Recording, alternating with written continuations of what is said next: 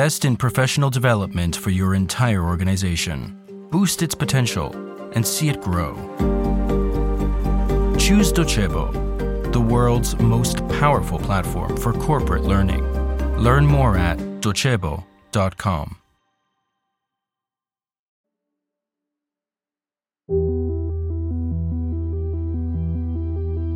The shocking sequence of events that we've seen globally in the last seven years seems right out of a sci fi novel or screenplay, or perhaps even the stages of an apocalyptic video game. The year is 2016. Donald Trump wins the election, becoming the 45th President of the United States.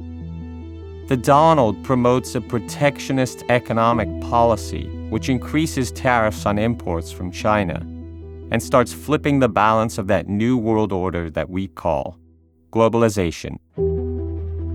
It's the first spark of a much larger fire. The cracks in our global system are starting to show. However, there are still a few beacons of stability. For example, the central banks continue buying government bonds in order to keep public debt in check, and interest rates are still low. But the coming wildfire is looming on the horizon. The year is 2020. An invisible contagion runs across the web of global commerce and that of human movement goods, people, and a virus. It used to be that a product could be packaged in one place, assembled in another, and sold on the other side of the globe, while the producer itself resided somewhere else entirely. No longer the system suddenly shatters. COVID breaks the engine that carries products from the assembly line to the world. The system was fragile all along, way too fragile. Some call it globalization's Chernobyl. The production chains are jammed. The system of logistics is in disarray. Most importantly, the deflationary pump enabled by China is bust. Global supply chains made it possible for companies to produce where costs were low, and especially where labor was cheap. Therefore, inflation was a distant memory from way back in the 1900s. But the pandemic heralds a revolution and an upheaval as well. Economic formulas that were in place for almost half a century are suddenly out of date. States are required to step back in and take up emergency measures in order to drive the economy. Governments start to guarantee bank loans, and the central banks flood the system with liquidity. It's the dawn of a new world and the return of an old ghost from the past. The ghost, which we call inflation.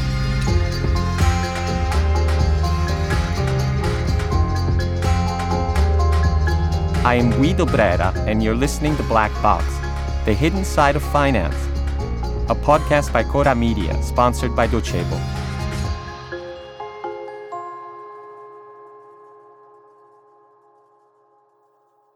It's the start of the 2020s. A fever breaks loose price fever.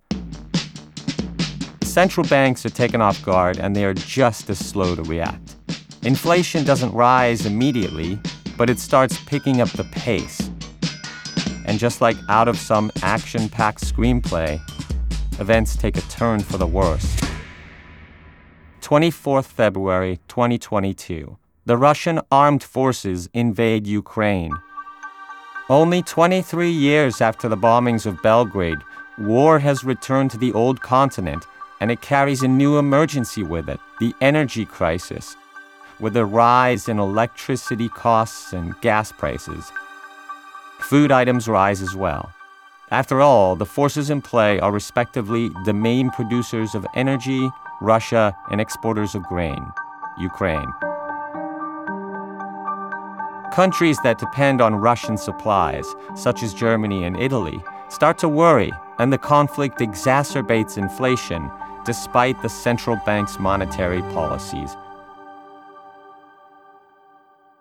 Just like in a video game, at each stage, things get more and more complex while the stakes are raised. Christine Lagarde, governor of the European Central Bank, initiates a rate hike cycle, which seems to give the markets some time to catch their breath and to avoid a hard landing that could plunge Europe rapidly into a deep recession. But it hardly has the time to stick when another cataclysm hits hard. Capitalism is jumping from one crisis to another, from one catastrophe to another. Once again, it's war.